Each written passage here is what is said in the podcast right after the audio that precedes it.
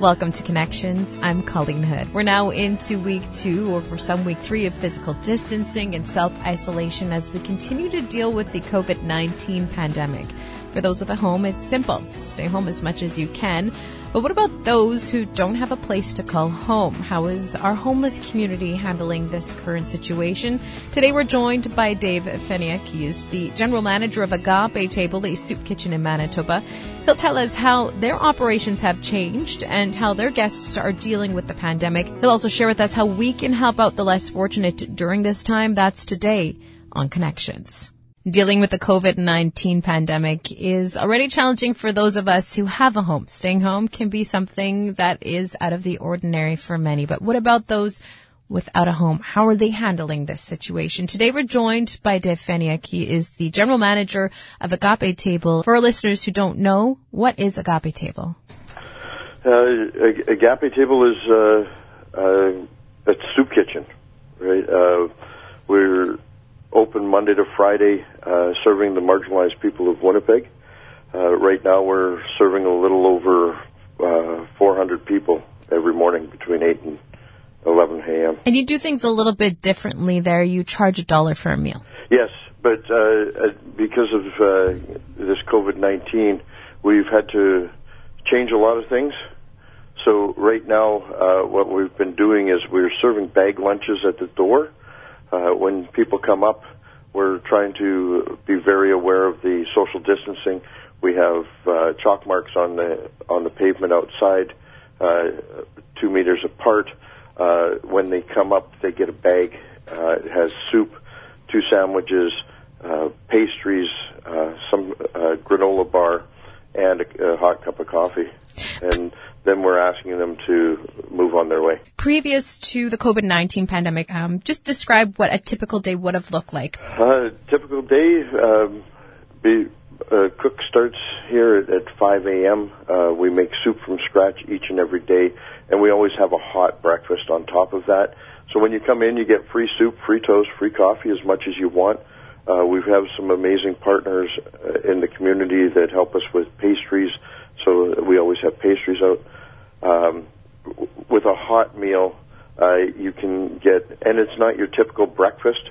It's like um, chicken, um, fried eggs, potatoes, uh, coleslaw, and a piece of fruit, and we charge a dollar. Uh, we don't necessarily have to charge that dollar to make ends meet for ourselves, but it's really empowering for our guests to come in and, and say that they bought their own breakfast. And really, you, you have seen a great response from from your clientele and the people that come in. Absolutely. Uh, even during these these harder times, it's uh, they're they're really aware of, of what's going on. Uh, we're, we're somewhat fortunate. Uh, if you if you look at the the recent stats, a, a lot of people are are contracting this from traveling or being in contact with people that have traveled, but uh, at the end of the day, not too many of our marginalized community are in contact with those people, so they're not as susceptible. Uh, but they, they've got such a, a compromised immune system, we, we, have to be very careful of it. You mentioned a little bit about some of the steps you're taking. Tell us about now what a typical day looks like now that we're dealing with the COVID 19 pandemic. Uh, we're we're being uh, ultra sensitive to everything. We're like I said, we're we're watching the social distancing outside. Inside, as soon as you you walk through our threshold, uh, we're uh, sanitizing you. Uh, we're taking your temperature, and we're putting gloves and hair nets on.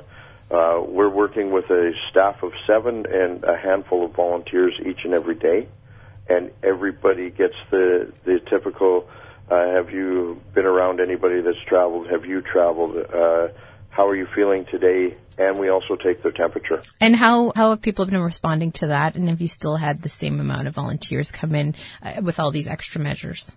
Uh, we're, we're a little lower on, on volunteers. Uh, it, it's uh, that one degree of separation. Of, you don't realize that people, our normal volunteer base comes in and uh, they have somebody suffering uh, at home or they're they're staying with an elderly person or uh, they're going through chemo or, or things like that. You don't really realize it until something this catastrophic happens. Uh, so we're we're a little lower on on volunteers, but uh, again, we, we do what we have to right now. How have you been managing there since this all broke out? We're, we're doing okay.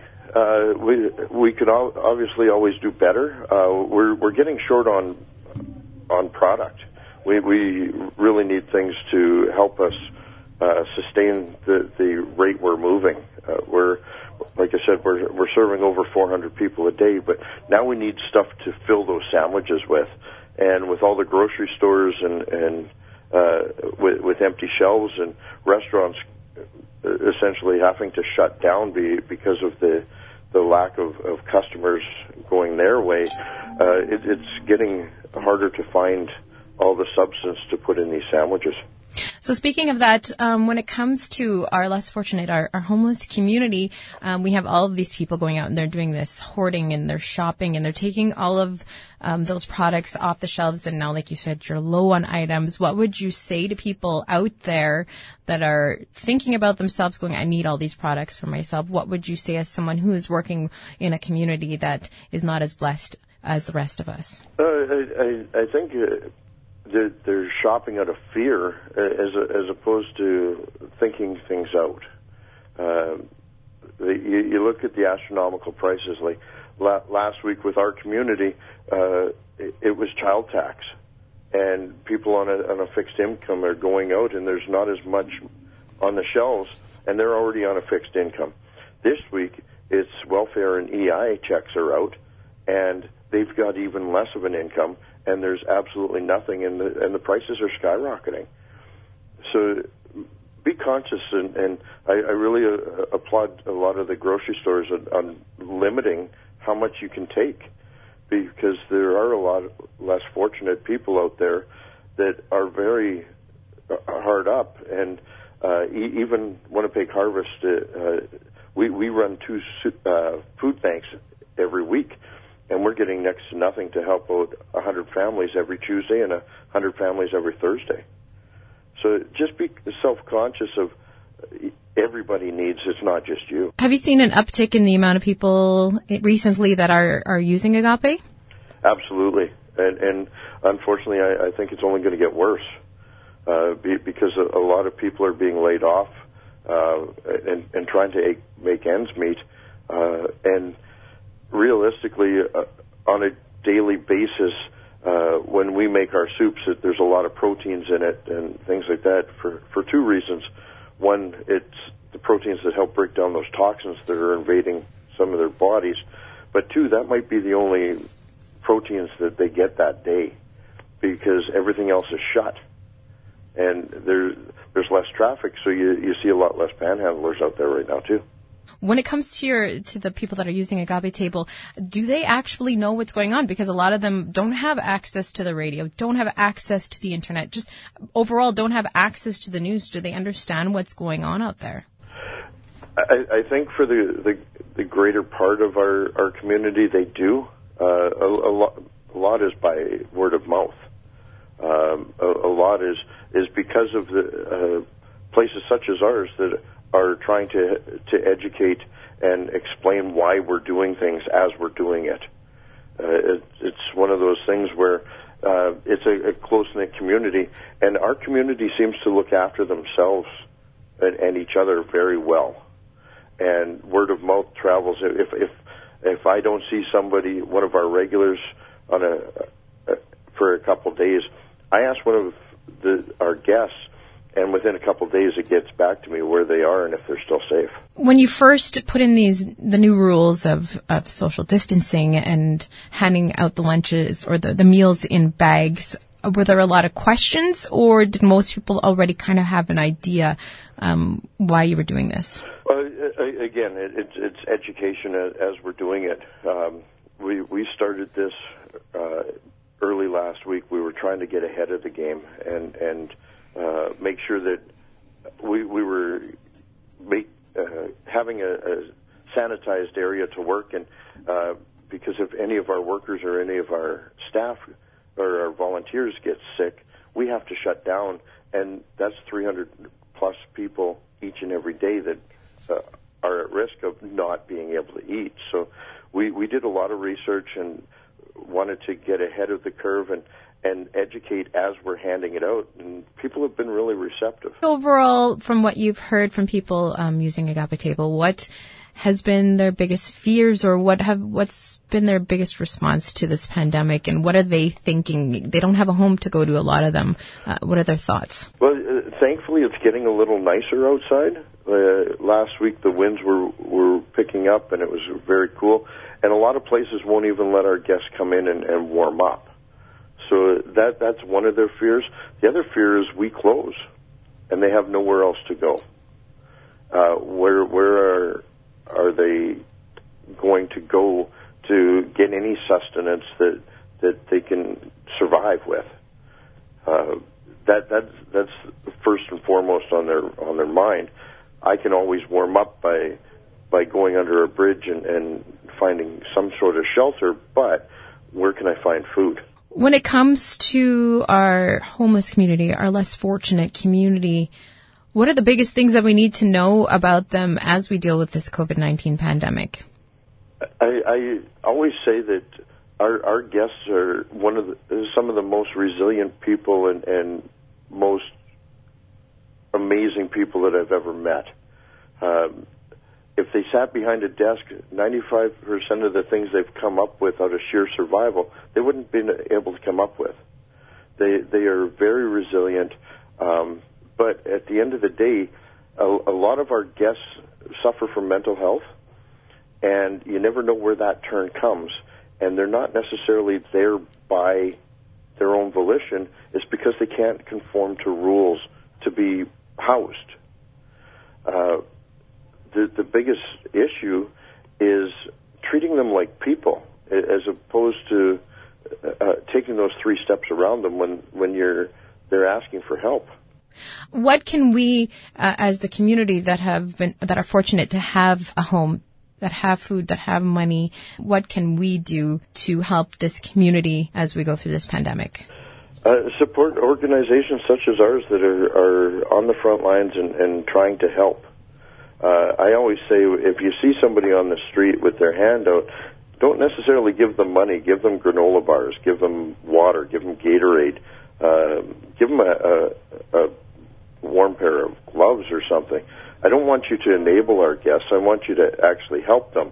And you help them by supporting organizations such as ours that are feeding them, are clothing them, or are giving them toiletries. You, you never know if you give them that dollar what they're what it's going to.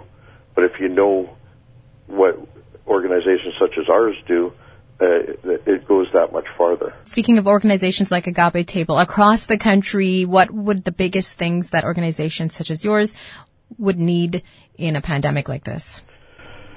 Uh, well, for uh, I always go food, time, money. F- food, we we can't do what we do best w- without donations of food. We we need uh, uh, chickens, turkeys, eggs, mayonnaise, tuna, things that we, we can spread uh, and, and make ends meet in between uh, th- these hard times. Uh, time.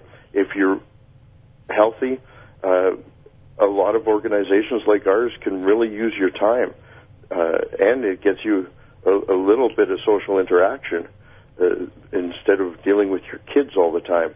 Uh, and then money, uh, so we can put that money where we need to uh, we we don't get any government funding, and we're not funded by the United Way.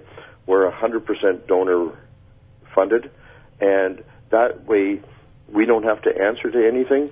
If a certain section of our organization needs money, we can put that money towards whatever is needed. And right now, that's food.